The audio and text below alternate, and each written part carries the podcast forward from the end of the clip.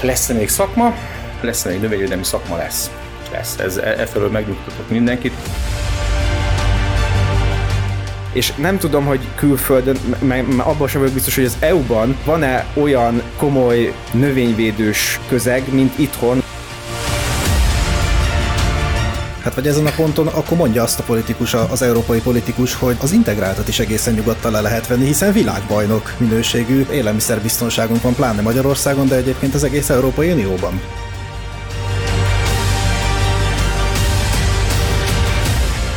dóziscsökkentés, meg a szerkínálat beszűkülése az egyértelműen a rezisztenciának kedvez.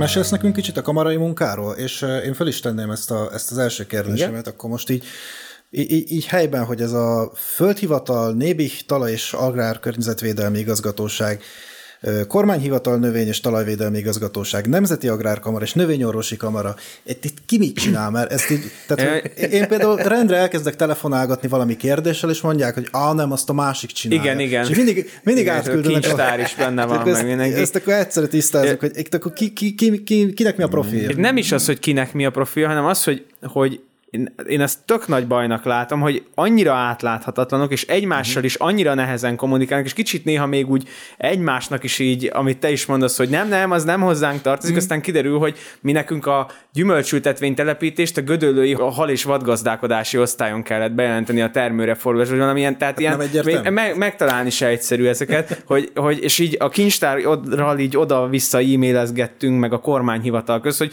hogy például a, ugye a, a Nébik meg a kormányhivatal se kommunikál, nem is kommunikálhat, vagy nem tudom, hogy, hogy egy picit nem lehetne ezt átláthatóbbá tenni.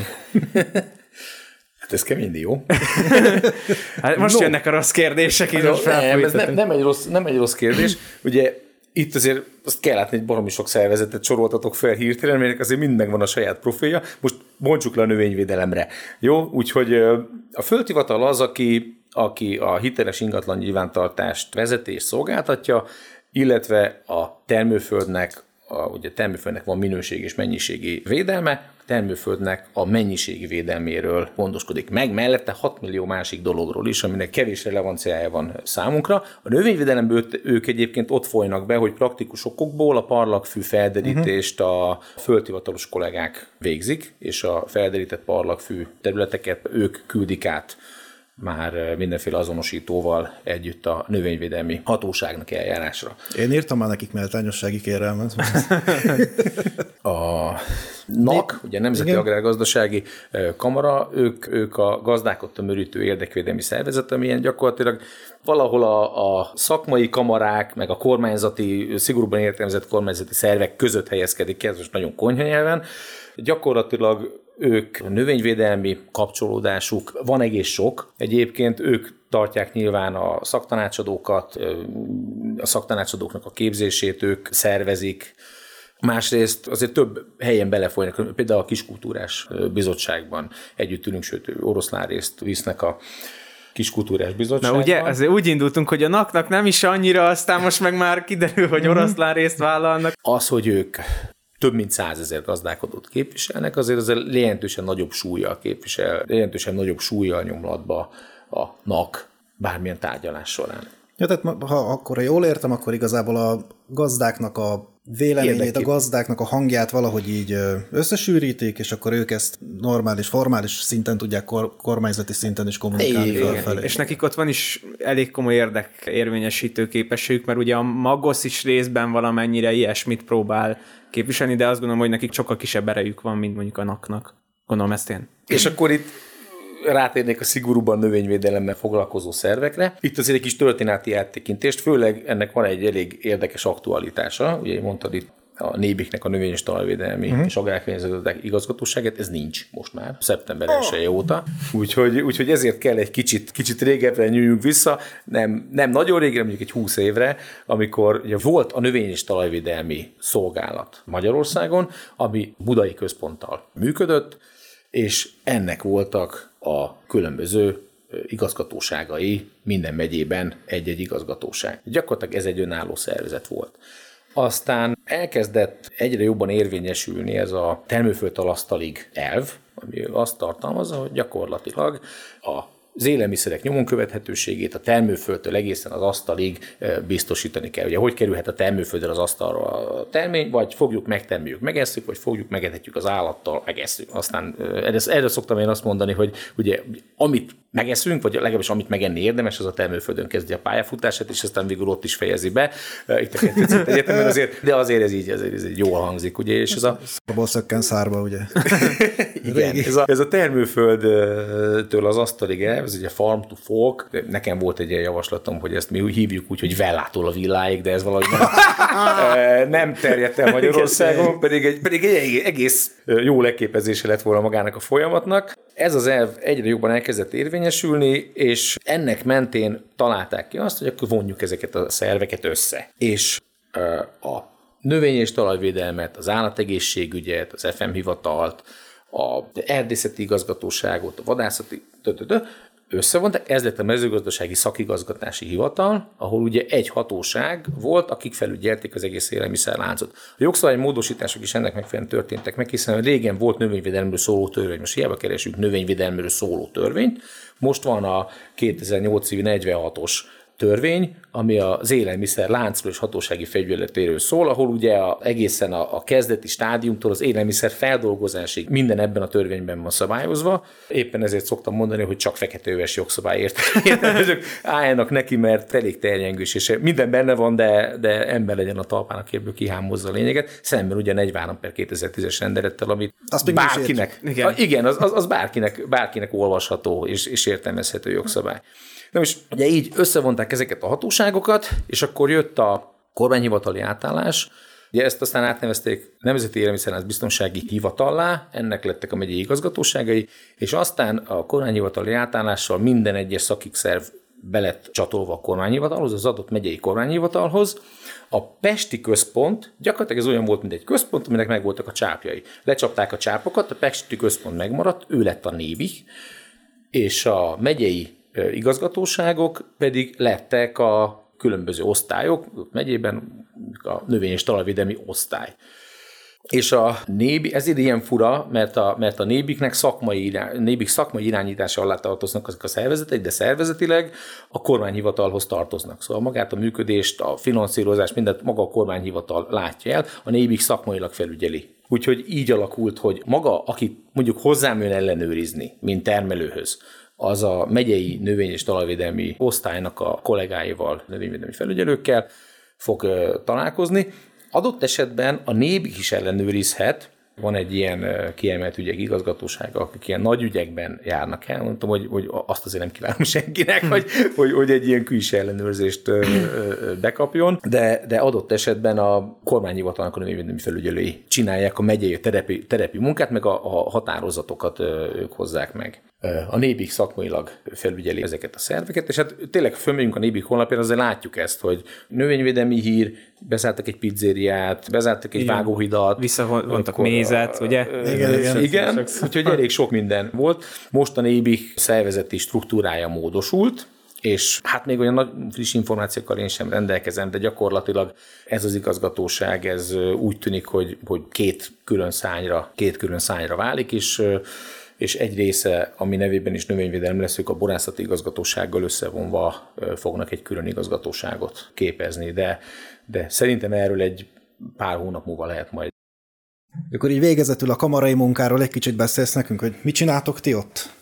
Én nekem valahogy az a, az elképzelésem, hogy a kamarának van egy egy állandó jellegű feladata, ami a növényorvosi vények, a pecsétek, meg egyáltalán a e, effektíven növényorvosok működését felügyeli. Továbbképzések? És, ö, továbbképzések, és utána van egy másik feladata, ami meg inkább az olyan szakmai kérdések, amiről már beszéltünk is, mint a permetező drónoknak a kérdése, vagy ami remélem most már lassan eljön ugye ez a előre való bejelentés kérdése, mm. hogy, hogy ugye azt gondolom, hogy a kamarát kérdezik meg, hogy amúgy ez így, ez vállalható, vagy a növényorvosok mit gondolnak erről. Tehát, hogy van egy ilyen általános rész, rész, és van egy olyan, ami meg folyamatos ilyen szakmai bombázás, ami gondolom az Agrárminisztérium részéről, a NAK részéről, a Nébik részéről folyamatosan így, így egy ilyen nyomás van, hogy ezekbe a kérdésekbe állást kéne foglalni, és hát ki, hanem a növényorvosi kamara, hiszen gondolom részben ezért jöttek létre. Most, most bólogat az elnök úr, én, a hallgatók nem látják. Na, nem, végre nem, mondtam nem, valami jót, így öt adás óta először, aztán ezt nem, pont nem, nem látják. Az, hogy ez tök jó hangzik, de a kamara a, a növényosi karnak a fő érdekképviseleti szerve. Egyrészt kifele képviseli a társadalom felől magát a növényorvosi kart, másrészt befele önigazgatás útján szervezi saját magát, ebben nagyfokú önállósággal bírunk saját etikai szabályokat határozhatunk meg, saját etikai normákat határozhatunk meg, saját magunk határozhatjuk meg a, a képzések, továbbképzések rendjét, és ennek megfelelően nagyon sokféle és sokrétű munka zajlik a kamaránál. Ugye vannak, ahogy említetted, állandó feladatok, a kamara kapta feladatul a magyarországi növényvédőszer felhasználóknak a képzését. Ugye ahhoz, hogy három kategóriában vannak sorolva a növényvédőszerek, ahhoz, hogy a legveszélyesebb, a környezeti legnagyobb hatást gyakorló egyes kategóriát használják, hogy az ugye növényorvos képesítés kell, és pluszban magának a növényorvosnak kamarai tagnak kell lennie, és öt évente egy 40 órás továbbképzésen kell részt vennie. Ennek a tematikáját a kamara határozza. Persze a minisztérium fogadja el ezeket a tematikákat, de a kamara határozza meg, hogy, hogy mégis ebben a 40 órában mit szeretnénk mi leadni. Ugyanígy ahhoz, hogy valaki kettes kategóriai szerhez férje hozzá, többféleképpen lehet, de a leggyakoribb eset az, hogy valaki elmegy egy 80 órás úgynevezett zöldkönyves tanfolyamra, ahol meghallgatja azokat az alapelveket, ami ahhoz kell, hogy ő ezeket a szereket biztonságosan tudja kezelni. Ezt a képzést is a kamara tarthatja, ez döntően a megyei kamarák tartják, és ennek is a tematikáját, arányét a kamara állítja össze. És ugye ennek a képzésnek, aki ezt a papírt megszerezte, öt évente aztán egy, egy, egy 8 órás ismétlő képzésen kell részt venni, ezt is a, ezt is a kamara végzi. Úgyhogy gyakorlatilag mi látjuk el információval részben a tagságot, részben a növényvédőszer felhasználókat. Ez óriási felelősség, még óriási lehetőség is. Itt azért szorgos munka zajlik, hogy ezt az oktatási rendszert megújítsuk, ugyanis egyrészt a tananyag az korszerűtlen, de jövőre egyébként is lejár a, lejár a tematik, az elfogadott tematikának a, az érvényessége, jövőre új tematikát kell csinálnunk, és ott már például nagyobb fajsúlyt fog kapni a precíziós gazdálkodás. Az eddigi tematikában is bent van, de, de nagyobb súlyt fog kapni a precíziós gazdálkodás, de modern kor kihívásának megfelelő tananyagot igyekszünk összeállítani a gazdálkodóknak, illetve a saját kollégáink részére, hogy ellássuk őket információval. A másik, ami itt az oktatások révén felmerül, az az, hogy nem biztos, hogy az a jó módszer, főleg a, a felsőfokú képesítésűeknél, hogy ő öt évente bejön és lehallgat egy 40 órás blokkot. Mert ha most azt nézzük, hogy mondjuk csak a jogszabályok mennyit változtak az elmúlt öt évben, akkor azért azt kell látnunk, hogy 10-12 alkalommal azért. A növényvédelmi, növényvédelmi rendelet az 8-10 alkalommal változott, az élelmiszerláncról szóló törvény az, az 7-8, ennek egy része csak, csak administratív módosítás volt, de azért lényegi módosítások is vannak. Öt év alatt azért új technológiák jelennek meg. És mindig én nagyon sok ilyen 8 órás képzést szoktam tartani. Például föl szoktam vetíteni azt, hogy oké, okay, ha maguk öt éve voltak itt utoljára, akkor nem hallottak arról, hogy mondjuk van egy azóta egy permetezőgép kötelező felülvizsgálat. Remélem már mindenki hallott róla, de, de nyilván ez lehet, hogy valakinek új információ, hogy a permetezőgépeket ugye időnként ugyanúgy, mint az autót műszaki vizsgára kell vinni három évente.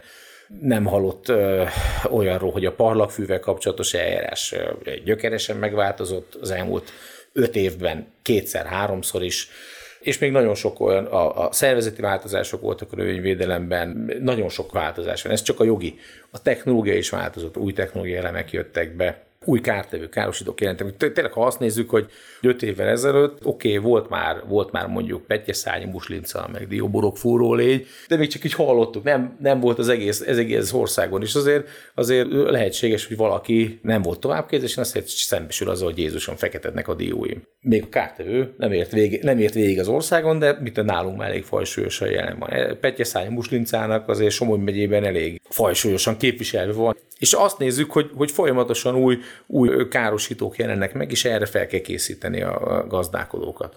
Úgyhogy a saját kollégáink esetében nem biztos, hogy jó ez, hogy ő 5 évente egyszer beül, és olyan tantermi szinten egybe blokkba lehallgatja a 40 órát, hanem akkor gondolkodunk azon, hogy esetleg mondjuk egy modulrendszerben egy részét úgynevezett kreditrendszerben lehallgathassák, a, vagy most legyen lehetőség arra, hogy lehallgassák ebbe, azért sokkal nagyobb ellenállásba botlottunk, mint amit én gondoltam volna, hogy gondoltam volna, hogy lesz valakik ragaszkodnak ehhez a öt évente elmegyek, lehallgatom, meg van kész pont. Meg akkor ennek a nyilvántartása, meg akkor már elvárható lenne az, hogy átjárható legyen. Szóval az, az is egy érdekes kérdés, hogy, hogy mit tudom én, mondjuk teszem azt az én szűkebb hazám Somogy megye, Somogy megyében döntően szántóföld domináns. De azért szép számol vannak gyümölcsösök, azért egy elég jelentős borvidék is van a megyében, zöldségtermesztés nem túl jelentős, a disznövénytermesztés nem túl jelentős, úgyhogy ennek megfelelően próbáljuk a tematikát összeállítani, hogy, hogy döntően szántó, meg némi gyümölcs, meg szőlő. Bocsi, ez nekem új. Tehát, Igen? hogy viszont megyei szinten az öt éves képzést ezt úgy rakják össze a megyei kamara. 40, hogy... 40 óra, azt hiszem, hogy 27 óra az, ami, az, ami kötelezően meg van adva, uh-huh a tematikában 27 óra van ilyen növényvédőszerek által okozott kockázatok csökkentése, meg, meg, meg, meg különböző technológiai elemek, és a többi, és a többi. Így van összerakva, és van 13 óra, amit a megye a sajátosságnak megfelelően választ ki, hogy, hogy mit részesít előnyben. Nyilvánvalóan Somogy megyében sokkal kevesebb zöldségtermesztési előadás lesz, mint mondjuk Csongrád megyében. Uh-huh. De tök lenne biztosítani az átjárhatóságot. Szóval, hogy akkor mit tudom én, lehallgatja azt a szükséges blokkot a kollega otthon, Sony megyében, majd pár zöldséges blokkra szépen átmegy Csongrád megyébe, ahol kitűnő kollégáktól hallhat előadásokat. Nagyobb nehézségekbe esik ez a rendszer, ennek a rendszernek a felállítása, mint, mint gondoltuk volna, főleg az átjárhatóság, meg, meg a megszokás, megszokás miatt, de én nagyon szeretném ezt keresztül. Én, az oktatások az egyik a nagy feladat a kamarának. Ugye maga administratív feladat is nagyon sok van, tagfelvétel, tagság, tagnyilvántartás vezetése, a vénykiadás. Itt már másik dolog, hogy ugye régebben voltak a papíralapú vények. Ugye ahhoz, hogy valaki egyes kategóriás szert és bizonyos feltételek és bizonyos körülmények között kettes kategóriás szert vásároljon vagy használjon fel, ahhoz a növényorvos ezt egy növényorvosi vényen kell, hogy felírja. Ugye ez hagyományosan régen papíralapú vényre történt. Pár évvel ezelőtt biztosította a kamara azt, hogy, és a jogszabályos lehetőséget adott rá, hogy elektronikus rendszerben legyen ez megvalósítható. És nagyon sokan, nagyon sok kollega rá is kapott, és elkezdték az elektronikus vény rendszert használni. Én szerintem nagyon jó. Nagyon jól működik. Aki használja, az tényleg, tényleg nagyon szereti, de sokan ragaszkodnak a papíralapú vényekhez. Én nagyon és zöld vagyok, hogy én ki se adtam már izé, papíralapút. Én csak elvényt. Az én is. én, én, személy szerint én is, de nagyon sokan, nagyon sokan tiltakoznak. Most mhm. a mostani számok alapján úgy néz ki, hogy egy évben Magyarországon durván 150 ezer vényt állítunk ki. Ebből 110 ezer papírlapú és 40 ezer körül van az elvény. És nagyon lassan tolódik el a dolog az elvény irányába, de hogyha amit mi meghatároztunk célként, hogy a vények 90-98%-a elvényben legyen kiadva, most ütemben nagyjából 120 év alatt tart elérhetőnek, ami, ami egy lényegesen lassabb, mint ahogy mi azt, mi azt szeretnénk. Mi nagyon gyorsan szeretnénk áttenni az elvényre. Sokan tiltakoznak. Egyrészt azért, mert úgy gondolják, hogy célkeresztet raknak ezzel a hátukra. Szóval ez, az nem tetszik nekik, hogy a hatóságnak van az elvényrendszerhez hozzáférése, és az elvényrendszerből bármikor lekérdezheti, hogy ki, ki ki, mikor, kinek milyen vényt írt föl, és az mit használt föl, és így gyakorlatilag sokkal egyszerűbb egy elvényest ellenőrizni, gondolják ők, sokkal egyszerűbb egy elvényest ellenőrizni, mint egy papírlapú vényt. Papírlapú vényt sem nehéz ellenőrizni, és dolgoztam hatóságon, az ember fogja, bekéri a tömböt, megnézi, összenézi a sorszámokat a dátumokkal, látja, hogy a kollega, kollega megfelelő sorrendben adta el ki. Az elvény egy csomó ilyen visszaélést, visszadátumozást, hasonlót kizár és ilyenkor azért, ilyenkor azért elég keményen eljár a hatóság, hogyha ez, hogyha ez kiderül.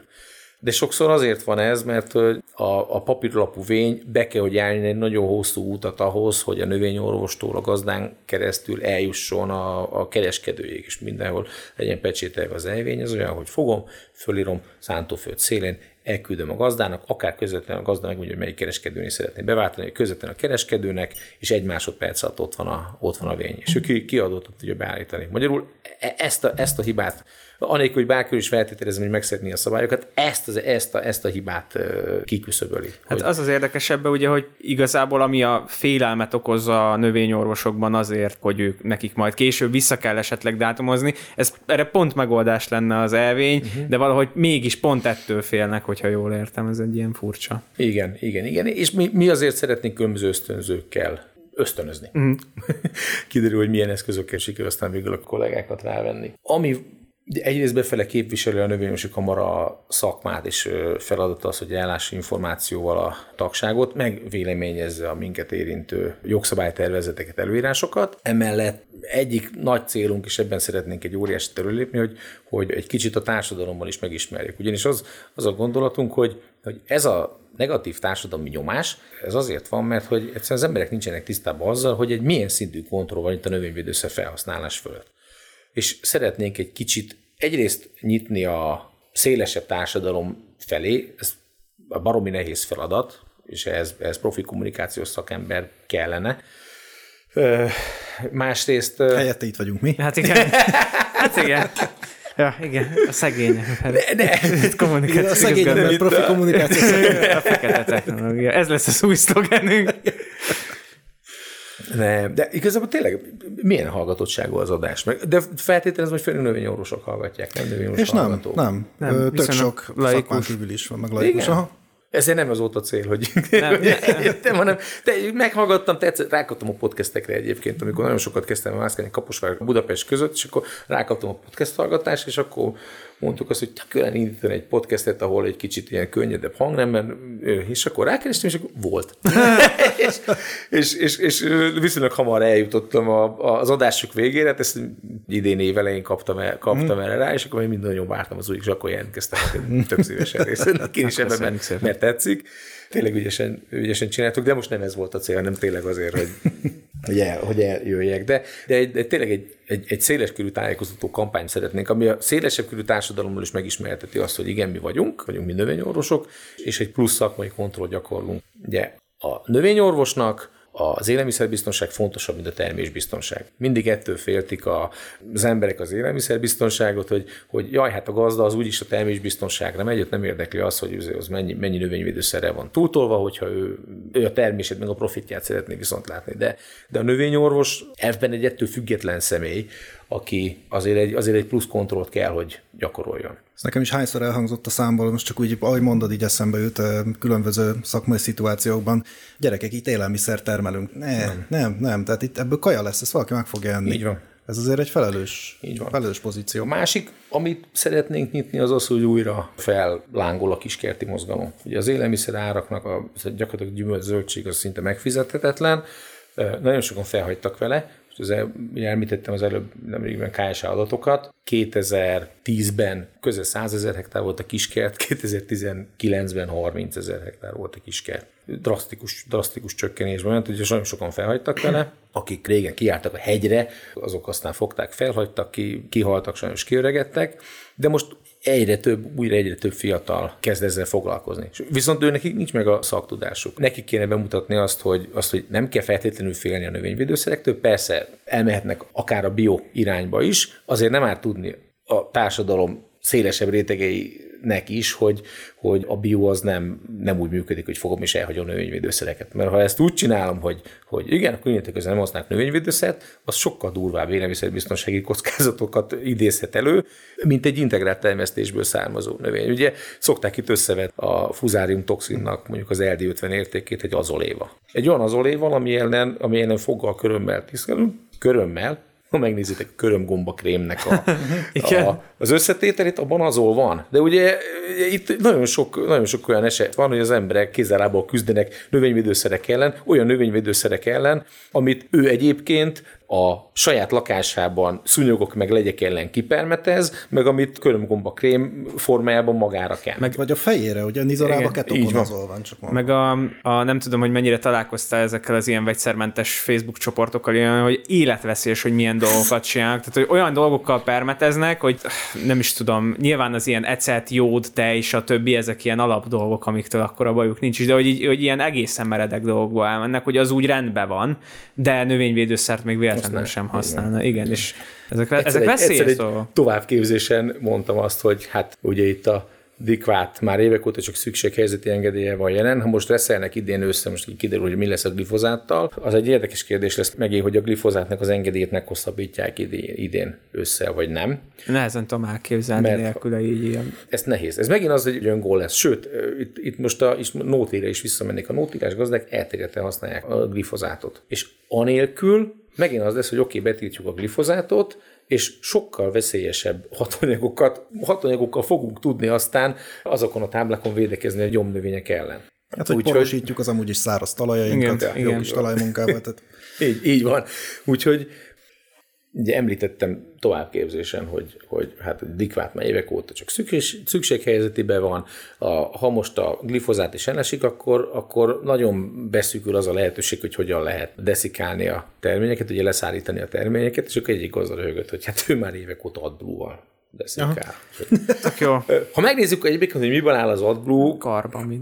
Igen, nagy tisztaságú karbamid, úgyhogy élelmiszerbiztonsághoz, de hát azért, azért nem növényvédőszer. Szóval azért, azért ez, ez, ez, ez, ez határozottan, határozottan ellegye volt, és határozottan tilos, de de sajnos ezek az alternatív megoldások, ezek nagyon ö, drasztikusan terjednek, és néha, néha sokkal komolyabb problémákat okoznak, mint, mint amit egyébként egy sima növényvédőszerrel idéznénk elő. A barátnőm a hétvégén megkérdezte tőlem, hogy mi az a fekete technológia, úgyhogy ha majd hallgatja, akkor mondom neki, hogy na ez. Igen, így, így van. Én, én amúgy ilyen vész híreket hallottam a Tebukon azonról is, hogy egy három-öt éve van kb. így, és akkor így ezek nagyon a léc. Csak mondjuk például én így gyümölcsben így nehezen tudom elképzelni az életem nélkül, mert mm-hmm. hogy így azon kívül így pff, nem sok minden van, ami használ is. Majd nizoráll a permet. Ja, tök jó lesz. Igen. Mondtad, hogy kampányt szeretnétek annak az irányába, hogy a embereknek egy kicsit tudatosítani bennük, hogy egyébként a növényvédelem nem egy ördögtől való dolog.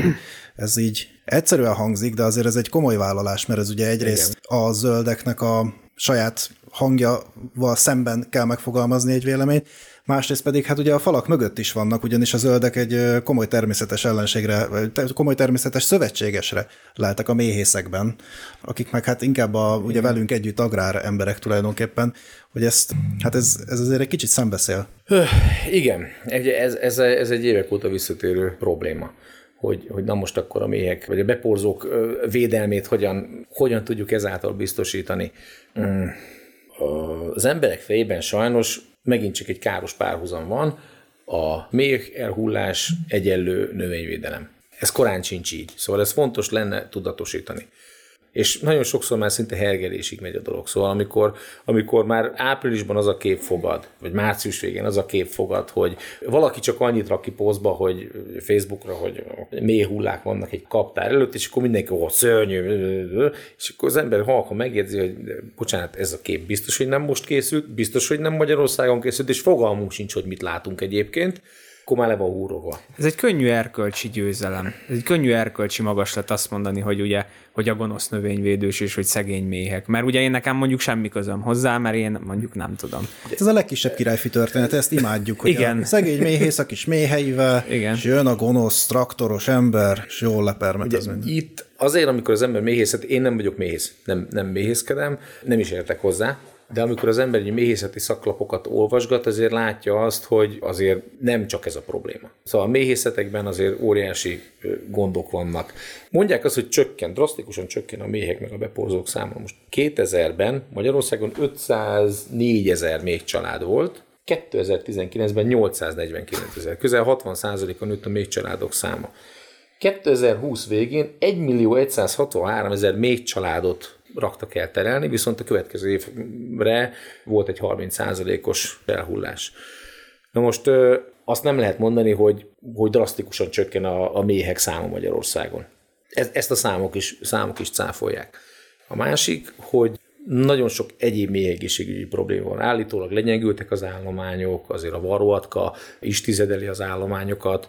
Nagyon érdekes például és nem szeretnék semmiképpen sem a takarónövények ellen érvelni, de például amikor télen virágzó takarónövények vannak a táblákon, és akkor néha az ember lát egy-egy méhet rajta, és akkor múltkor mondtam, hogy milyen jó, hogy ilyenkor is van mit enniük. És akkor mondta egy, egy, egy méhész, hogy hát rohadtul nem ezek kéne, a méheknek foglalkozni, hanem bizony tele, telelőre kéne, uh-huh. telőre kéne menniük, és ez bizony mind-mind az állományoknak a legyengüléséhez vezet. Ha megint csak a számokat nézzük továbbra is, 100 mély elhullásos esetből igazából csak legfeljebb ötnél sikerül valamiféle kapcsolatot találni, szóval a növényvédelmi kezelés és a mély elhullás között. Egyértelműen nem jelenthető ki az, hogy itt egyenlőségére teszünk a kettő közé. Ja, hát ez a beporzóvédelem, ez egy ilyen fura dolog. Én olvastam egy cikket, ráadásul német nyelven, és mi tudjuk, hogy a zöld politikának az anyanyelve német, uh-huh. tehát hogy ott azért más, máshogy fogalmaznak ebben az ügyben, de ott írták, hogy hogy alapvetően a mélysűrűség Európában és kifejezetten ugye Magyarországon baromi magas. És hogy ez, hogy a beporzókat védeni kell, meg hogy a beporzók így hullanak el, ez azért valójában egy kis finomításra szorul, hogy a természetes beporzókból van egyre kevesebb, egyrészt a peszticidek miatt, másrészt meg azért, mert egy lépköbméterben egy csomó méhecske van, és azok is szorítják ki az életterületükre a különböző beporzókat.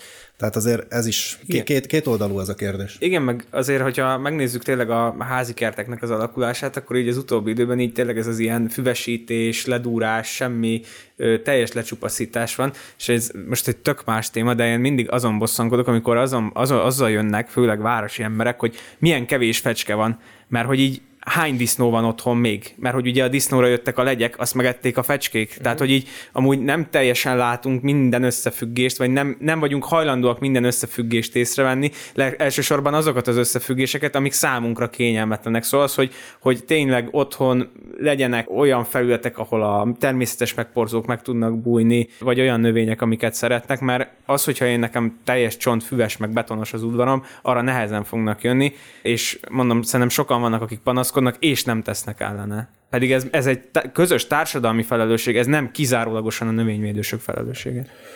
Mondtad, hogy vannak összefüggések, amiket nem látunk, és itt, itt is vannak azért összefüggések, amiket, amiket nem látunk. Például az, hogy a méhekre nem jelölés köteles szerek 25 fok felett kiuttatva azért koordinációs zavart okozhat a méhben. Na most, de most ha belegondol az ember, hogy ő maga mikor szenved koordinációs zavarban, legfeljebb egy kicsit később találok haza, hogyha egy-két sörrel többet iszom, az ember azt gondolja, ez nem olyan nagy probléma, de még esetében ez akár végzetes is lehet, hogyha ő hirtelen nem tudja, hogy mi merre van. A másik, hogy most arra állt rá a méhészek, és olyan irányú kutatásokat folytatnak, amik különböző kombinációkat vizsgálnak. Méhekre nem jelölés köteles szerek adott esetben viselkedhetnek úgy, hogy együtt kiutatva koordinációs zavart okoz a méhekben. Egyetlen egy ilyen kombinációt ismerünk, ez a tebukonazol acetamiprid kombináció, amit, amit, ami igazolásra is került, és gyakorlatilag ki is van jelentve, hogy tebukonazol acetamipriddel az virágzó kultúrában csak még kimerülő technológiában juttatható ki.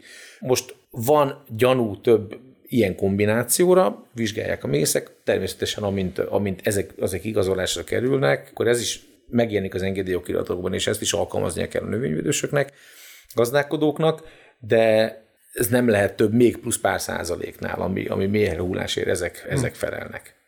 De végül is mondjuk most pont itt a repcénél, meg az egy ilyen kicsit ilyen saját maguk lámon a méhészek részéről, hogy így addig, addig forgatták így ezt a növényvédőszeres hangulatot, hogy most megszűnik a repce termesztés, ami nekik az egyik fő termékük volt. Repcemé. Tehát volt, sokan, volt, erre, lehet... volt erre például, volt nagy, tényleg hatalmas ilyen, ilyen tudom, több tízezer hektár, több mint tízezer hektáros gazdaság, azt mondta, hogy fi, akkor én nem vetek repcét és akkor rögtön a méhészek, hogy addig folyamatos feljelentések voltak, mintavételek, és akkor méhészek meg most, most tételában könyörögtek, hogy jó, de mégis valamennyit, valamennyit lehetne.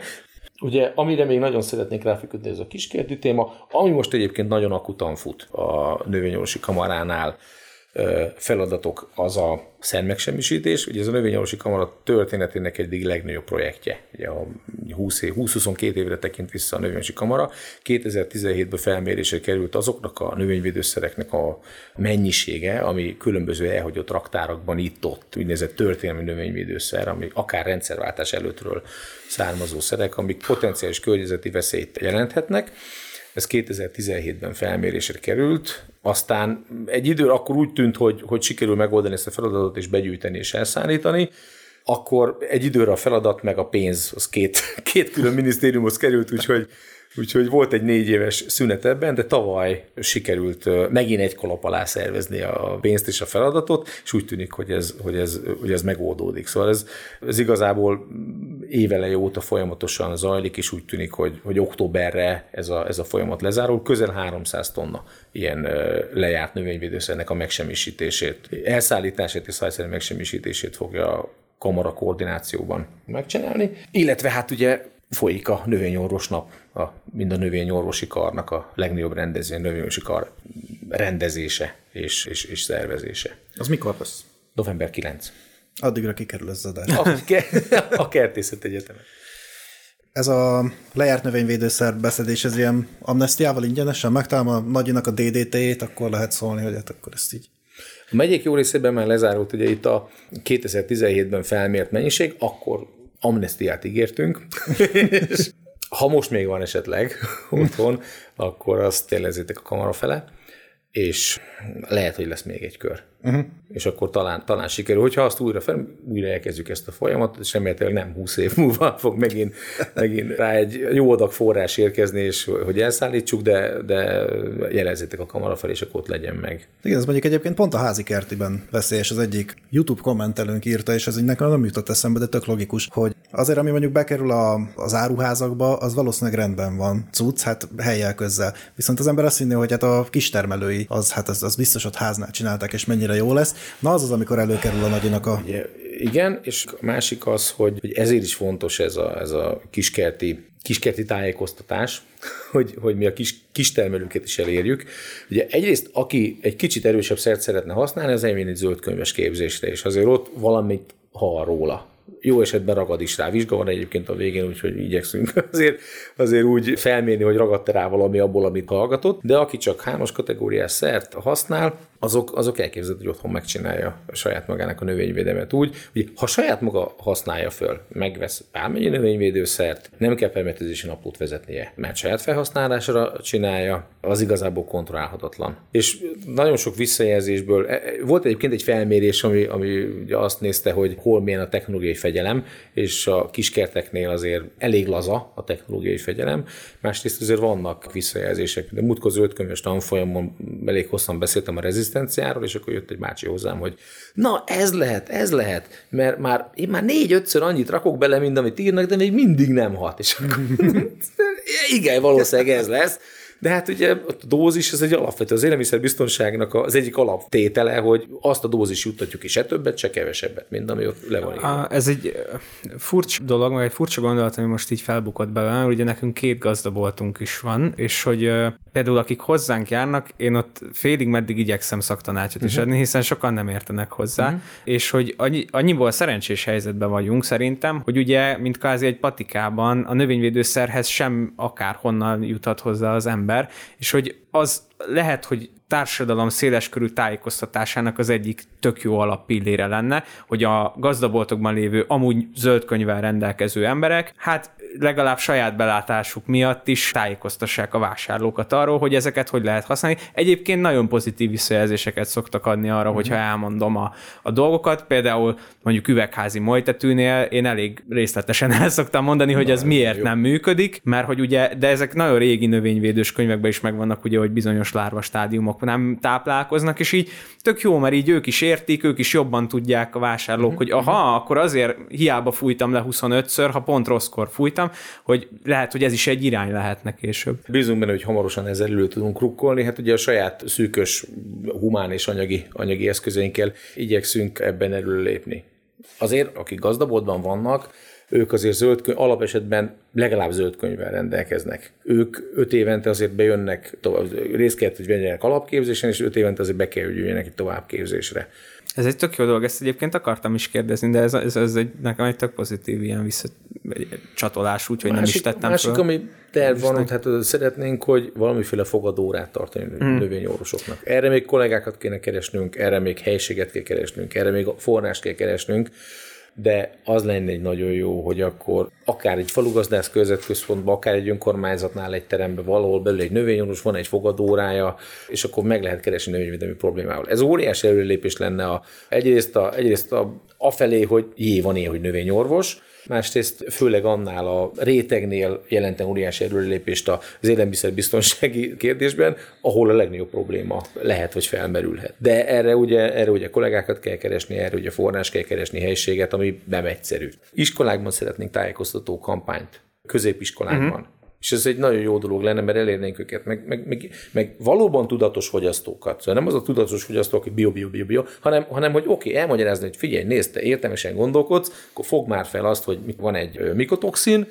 mert hogyha ész nélkül csinálják a biót, akkor bizony az fel fogja ütni a, ütni a fejét. Kitűnő biotermesztők vannak, de azt látni kell, hogy az is egy külön szakma. És nem úgy, nem úgy működik, hogy igen, kiválogatom a, a, a rohadtamát, mert ez biztos nem volt beermetezve, és inkább azt teszem, és akkor az ember meg fogja a fejét, hogy hát ez, is egy, ez is egy fogyasztó, de a valóban tudatos fogyasztók, akiket észérvel meg lehet győzni, hogy nézd, ez így és így és így, őket kellene elérnünk, ezt még mi is tanuljuk. Nem tudom, most nagyon bekattant az agyam, de közben így már így kezdek fáradni, csak nagyon sok ötletem van ilyenkor. Ja.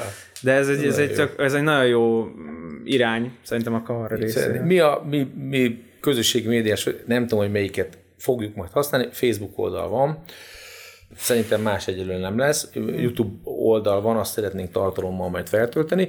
A másik, ami egy érdekes megfigyelés az, hogy manapság ezek a tízoldalas szakcik, meg mindenféle szakkifejezéseket, ez nem. Figyelj, csak szóval már könyv se. Tehát két, olyan, hogy pedig a szakkönyv az egy olyan, nekem még az egy olyan dolog volt, hogy azt szívesen előveszem lapozni, á, most már nem. Nem, írott szöveg nem, nem, nem, nem, csak videó, hanganyag, stb. szóval egy, egy nagyon érdekes, e, ez az, ez, az, amit, ez az, amit egyensúlyt meg kell találnunk. Szóval az nyilvánvaló, hogy itt, a, itt több oldalas szakcikk, az, az a közösségi médiában nem dívik. Max 10 sor. Másik oldalról viszont nem szeretnénk lemenni kutyába csak azért, hogy szélesebb rétegeket elérjünk, hiszen a szakmaiságunkat, meg a hitelességünket meg kell tartani. Igen, ez egy nehéz dolog. Végezetül akkor, hát uh, itt rövid kérdésekként szerepel a scriptben, de nevezzük, nevezzük inkább random kérdéseknek. Minden, mindannyian tudtuk, hogy ez. akkor így jó lesz. Hát a, a, amire, amire, amennyire lehet. Volt erről szó egy időben, hogy a növényorvosok megkapják a doktor előtagot. De nem tudom, hogy erről egyáltalán hallottál-e, és, hogyha, és hogy ez így folyamatban van, vagy mikor leszek én már doktor? Meg főleg a Laci, ő abba hagyta PHD-t. Köszönöm, hogy ezt így mindenki előtt sikerült így hangosan, de nem vagy. Igen? Ez egy nagyon régóta hajtott témája a növényorvosoknak, illetve ez továbbra is folyik. Ez to- továbbra is terítéken van. Most éppen az ügynek nem áll túl jó a szénája, de, de nem engedjük el. A helyzet az, hogy, hogy óriási előny lenne egyrészt a szakma társadalmi megítélése szempontjából is, hogy megkapjuk ezt a doktorültagot, másrészt egy nagy csábító erő arra, hogy ezt az egyébként jó képzést még további, még további szürke állomány csábítson ide. Már több évvel ezelőtt vetődött fel az az elképzelés, Idén tavaszra egészen magas szintre eljutott, ahonnan azonban visszapattant. Itt főleg a, a kreditek, a posztgraduális képzés, hogy egy két év alatt megszerezhető volt, a, volt az ellenérv. Erre nem régiben elment egy viszont válasz, hogy oké, okay, de hogyha hozzáveszünk a BSC képzést, akkor bizony, ha, kredi, ha tisztán a kreditszámokat hasonlítjuk össze, akkor, akkor nagyjából pariba van az orvosi, állatorvosi, gyógyszeri képes, képzéssel. Még nyitott a kérdés, nem tudni, hogy, nem tudni, hogy mi lesz a vége. Ha megint visszapattan, ettől függetlenül még, még lehetnek további leágazásai témának. Pocok stratégia. Ez, ez, ez az én veszőparipám, mert mi, mi egyszer nagyon beszippantottuk a pocokkal, uh-huh. és ugye, ha már a redukált talajművelés szóba került, ugye az neki kedvez, a klímaváltozás neki kedvez, gyakorlatilag minden a pocoknak kedvez. És ugye egyetlen egy szer van, amit egyáltalán szükséghelyzetivel lehet engedélyezni, ez ugye a pocoktox, meg talán még egy vagy kettő van, ami így alkalmazható, az egyik második forgalmi kategóriás Na mindegy, szóval nem duskálunk a szerekbe, és azoknak is nagyon szűkös a felhasználhatóság, hogy van bármi, akár európai szinten, mert ez ugye már egy európai probléma a pocok, vagy, vagy, vagy, vagy magyarországi szinten, hogy ez mi, mi lesz ezzel a pocokkal. Ugye a, a szükséghelyzeti engedélyben engedélyezett pocoktox, ami hatékony védekezés lehet. Valaki egyébként javasolta, hogy nagyon sok problémát megoldana azzal, hogy fával, némi fémmegmunkálással és nagy élő munkaerővel pockok gyéríthetőek lennének, konkrétan arra gondolt, hogy egérfogókat helyezünk ki a pocokjukat mellé. Ez azért egy elég, elég meredek elképzel, elképzelés. 8, 8 hektár cseresznyébe voltak, az nem volt olyan jó, nem lett volna. 106 hektár rózsában. úgyhogy, úgyhogy igazán hatékony megoldás nincs. Ugye itt, ha most az integrált növényvédelemre gondolunk vissza, 40 évre visszamegyünk, akkor is volt már integrált növényvédelem, és akkor ott a akkor ott azért a T-alakú fák kihelyezését írták elő jó hmm. tanácsként. Azt, azt viszont nem sokat látok. Hát azért szerintem nem sok haszna van. Tehát nálunk hektáronként van kint kettő, és mint a kint se lett volna. Nem? Tehát nem igazán használom. Kiskutya méretű egerészőjeveket neveltünk, meg néha fekete lett tőlük az ég, egyszer valami 15-öt számoltam össze uh-huh. így egy álltóhelyemben, és ugyanúgy izé, nem vitték kártételi szint alá. Akkor a pocok, pocok Akkor is pocok kérdés. igen. A méhészekre csak egy rövid visszautalás még, hogy a méhészeknek állandóan a gyurgyalaggal van problémájuk, és, de soha nem látok olyat, hogy az OMME, az MML-vel, szóval a Méhész Egyesület, a Magyar Madártan Egyesületei leülne, és megbeszélni, hogy oké, okay, van például nekünk ez a gyurgyalag problémánk. Hogy egyébként a Országos Méhészeti Egyesületnek bármilyen növényvédő szakmai szervezettel van valamilyen formális kommunikációja, hogy ezt a egyébként nagyon is létező ellentétet valahogy... Informális, informális van, formálisat most szeretnénk kezdeményezni. Ugyanis egymástól, egymástól relatíve távol állnak, a, távol állnak az elképzelések. Van egyébként együttműködés a, a, az omméval, hiszen minden tavasszal van a repcevirázáskor monitoring. Ugye monitorozzák a, monitorozzák a repcét, és ott megkeresik a megyei növényorvosi kamarát, és akkor az, az OMME a növényorvosi kamara képviselővel, a hatóság képviselővel együtt beszél a mintát. Úgyhogy, úgyhogy van valamilyen szintű együttműködés, de az, hogy leüljünk a vezetőséggel, az, az most van ebből, hogy, hogy kicsit elül, elül a vihar, és a következő, következő vihar előtt szeretnénk már, hogy valamiféle, valamiféle együttműködés körvonalazódjon. És akkor ide kapcsolódik a, a híres, és akkor itt most, itt és most, Laci, elérkezett az e-permetezési napló ideje. Hogy ezt, ezt hogyan sikerült? Én eddig, eddig, e, eddig én, én, ez, én ezért jöttem. No. Ez, várj, ez kinek sikerült kitalálni? Ezt akartam, hogy ez kinek az ötlete volt? És aztán hogyan sikerült kikerülni ezt a golyót? Az első kérdés nem tudom a válasz, hogy, hogy kinek, a, kinek az ötlete és hogyan volt. Az, hogy hogy sikerült kikerülni a golyót, azt igen, mert abban tevékeny részt vállaltunk. A, amikor megjelent a 43 per 2010-esnek a módosítása, tavaly decemberben. Ez volt az, ami elsőként kiverte a biztosítékot. A másik, ami, másik, ami kiverte, az, hogy a méhekkel kapcsolatos előírások át lettek fogalmazva. Mindenki mondta, hogy úristen, a, a változott a méhek a bepózók védelmével kapcsolatos, és nem változott semmi. Teljes mértékben át lett fogalmazva, de a lényege ugyanaz, hogy gyakorlatilag maga, maga az előírás az nem, az nem változott. Akartak plusz elemeket beépíteni, például azt, hogy én nekem növényvédősként figyelembe kéne vennem azt, hogy az adott tábla oké, okay, hogy nem virágzik, de a méhek repülési útvonalába beleesik-e. Azért és azért ez elég, elég komoly lett volna, és mondtuk, hogy oké, okay, ez egy nagyon jó dolog, de, de ahhoz meg tudnunk kéne, hogy hol vannak a kaptárak. Ugyanis azt, azt nem tudjuk, hogy hol vannak a kaptárak lerakva. Nincs a növényvédőségű fejbe tudja, hogy a környező két kilométeres körzetben hol vannak kaptárak, és hogy, és hogy értem, hol van még virágzó növény, és az ő táblája beleesik a méheknek a vonulási útvonalába. Úgyhogy hál' Istennek ez ebből nem lett semmi. És ugye ott a méhek védelmével kapcsolatos leírások között volt az befogalmazva, hogy minden növényvédelmi kezelést, ez javaslat volt, javaslatként fogalmazódott meg még két évvel ezelőtt, hogy minden növényvédelmi kezelést három napok korábban be kellett volna jelenteni. Hál' Istennek ebből nem lett semmi. Amikor már a konkrét rendelet módosítás kijött, akkor a méhek védelmével kapcsolatos leírások át lettek fogalmazva, de mondom, gyakorlatilag tök ugyanaz, csak ugye eddig volt benne például olyan, hogy a bepózók védelmével kapcsolatos eljárásokat be kell tartani akkor is, hogyha nem virágzik a kultúrám, de a méhek a növényt egyéb vagy a táblát egyéb okból látogatják. És akkor mindenkinek a fantáziája volt bízva, hogy egy még mit keresett ott virágzási időn kívül egy táblán. És akkor mi minden továbbképzésen elmondtuk, hogy ha mondjuk a, a gabonában nagy mennyiségben virágzó gyomnövény van, pipacs, veronika, ez az az, akkor, amikor, mit tudom én, védekezek vetésvehídítő ellen, akkor bizony figyelembe kell venni, hogy ott lehet, hogy magát a kultúrát nem látogatja még, de az ott lévő gyomnövényeken lehet akkor is be kell tartani a méhek védelmével kapcsolatos leírásokat, hogyha a szomszéd távlasz, vagy ha gabonán mondjuk egy akácos mellett van. E, e, ebben az esetben is. Abban az esetben is, és ez is nevesítve van most már, hogyha mondjuk mészharmotot gyűjteni megy Levéltetű fertőzöttség. Levéltetű fertőzöttség miatt. Ez eddig nem volt kimondva, mindig tovább közésen hozzátettük, de ugye most már ez, ez is be van írva. Azért mondom, hogy ezek le lettek írva, de nem változott maga az előírás. Ugye ez volt az egyik, ami, ami nagy visszhangot váltott, de a legnagyobb visszhangot az váltotta, hogy, hogy a permetezéseket a Nébik által üzemeltetett felületen be kell jelenteni. A fő probléma nem ez volt, a fő probléma az volt, hogy permetezéseket a legkésőbb a permetezés megkezdésekor kell bejelenteni. Na most ez egy nagyon érdekes helyzetet vetett föl, ugyanis ezen mindenki megrökönyödött, de ez már tíz éve így van. Szóval ez egy, ez egy nagyon, érdekes, nagyon érdekes kérdés volt, hiszen, hiszen egy olyan előírás miatt, ugye, és ez volt, ami a, ez volt az a legnagyobb gondot okozta, hogy sokan azt mondták, hogy oké, okay, bejelentem elektronikusan, de ne kelljen már nekem előre bejelenteni a permetezést, majd kimenni lepermetezni, és ha nem úgy sikerült, akkor még egyszer be kell lépnem erre a felületre, és akkor írjam át, hanem akkor adjunk egy haladékot, hogy, hogy, hogy oké, okay, akkor mit tudom én, 24 órán belül lehessen a permetezés bejelenteni. Csak ugye nagyon nehéz egy olyan jogszabály ellen tiltakozni, amit tíz éve hoztak. Csak eddig ugye nem volt a hatóságnak nagyon eszköze arra, hogy ezt a jogszabályt betartsa, az ember meg ugye olvas, olvas, olvas, átfutotta, és a legtöbb kollega most szembesült vele, hogy Jézusom, ez már tíz éve így kellett volna hmm. csinálni, holott mindenki ugye a napló, kinyitom az értelmező kéziszót, tehát egy megtörtént esemény rögzítésére szolgál, mindenki ebből indult ki, akkor oké, okay, amikor megcsináltam, akkor beírom a permetezés a naplóba.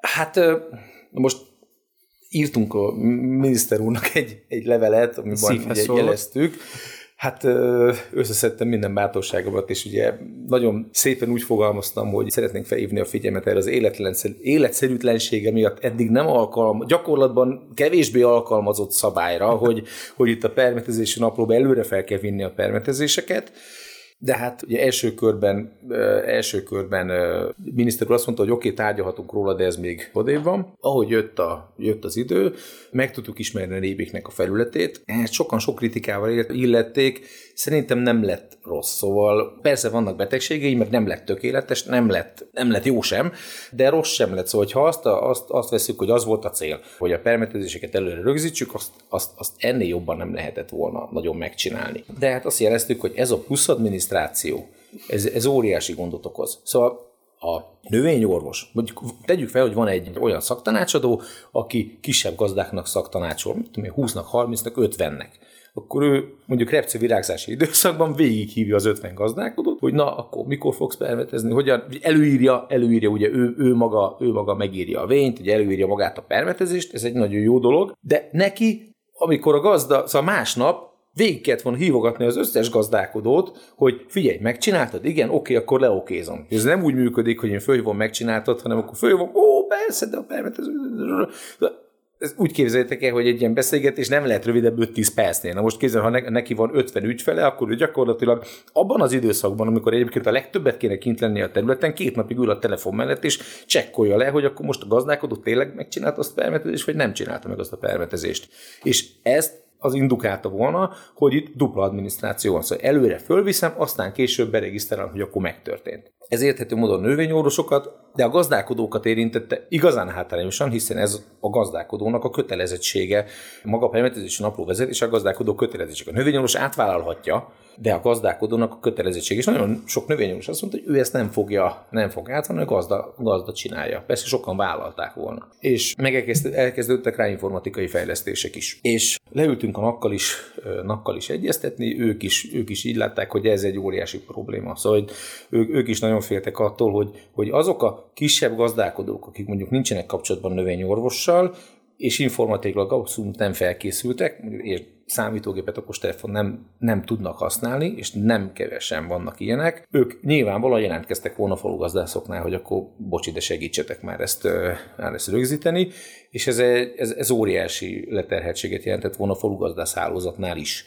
De mindezt egy, egy plusz adminisztráció és ugye nakkal közösen több szervezet, több szervezet, nem szeretnék senkit se kihagyni, NAK, Magosz, Fruitvet, Gyónövényszövetség, da, da, da. írtunk közösen egy levelet miniszterünknek, és akkor a hatályba lépés előtt pár nappal sikerült végül, végül leülnünk, ahol Hát úgy ültünk le, hogy akkor innen úgy kell fölállnunk, hogy kompromisszumot kötünk. És akkor sikerült kompromisszumos megoldást találni. Ennek a szabály, az új szabályozás értelmében nem szűnik meg a digitális, meg nem szűnik meg maga az adminisztráció, a méregfogát sikerült kihúznunk. Úgyhogy azt mondom, hogy, azt mondom, hogy, hogy a legnagyobb problémát sikerült kiküszöbölnünk, hogy azt a egyébként 2010. május 27-e óta volt bent ez, hogy előzetesen be kell írni a permetezési naplóba a permetezést, ez most eltűnt. 20, a permetezéseket 24 órán belül kell fölvinni a permetezési naplóba, úgyhogy azt mondom, hogy ez heuréka.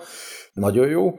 A... Hát meg az sem mindenkinek, nem volt valamilyen hektár. De az, a, nem, magát, ha, ha én papíralapon vezetem a permetezési naplót, ez akkor is. Szóval, szóval Permetezési napló vezetési kötelezettsége mindenkinek van, aki értékesítési célra állít elő növényi terméket. Uh-huh. Hogyha én saját magamnak fogom a kertbe, lefújom, az oké. Okay. De hogyha már eladom a terményt, vagy, vagy, vagy leadom, vagy elviszem a piacra, akkor nekem már kötelező permetezési naplót vezetnem. Ez a jó gazdálkodási mód, vagy nem is uh-huh. tudom, csinál gyakorlatilag. Hát ez a nyilvántartási kötelezettség, ami egyébként a 43 2010-es rendeletben bent van. És akkor és akkor a permetezésen napló, sokan azt mondják, hogy oké, okay, ezt megúsztuk. Nem. A permetezésen napló vezetési kötelezettség az ugyanúgy fennáll, mint eddig, hiszen az az élelmiszer biztonságnak az egyik alappillére, hogy ott helyben ellenőrizhető az, hogy az adott növényi termék mikor, milyen növényvédőszerrel lett kezelve és milyen dózisban. Ugye ez, ez alapvető fontosság, hogy aztán később megítélhessük azt, hogy, hogy ebben, amikor ő leadta, lehet-e szermaradék, vagy nem lehet-e szermaradék. Szóval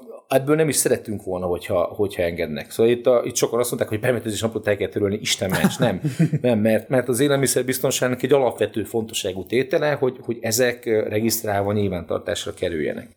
Viszont ebben sikerült engedményt kicsikarni, hogy maga az elektronikus bejelentési kötelezettség csak a 10 hektárnál nagyobb gazdálkodókra vonatkozik. A 10 hektárnál kisebb gazdálkodók is kötelesek permetezési napot vezetni, de elektronikusan bejelenteni a permetezést csak a 10 hektár, nem a 10 hektárnál nagyobb táblára, hanem azok a gazdálkodók, akik összesen 10 hektárnál nagyobb táblán gazdálkodnak.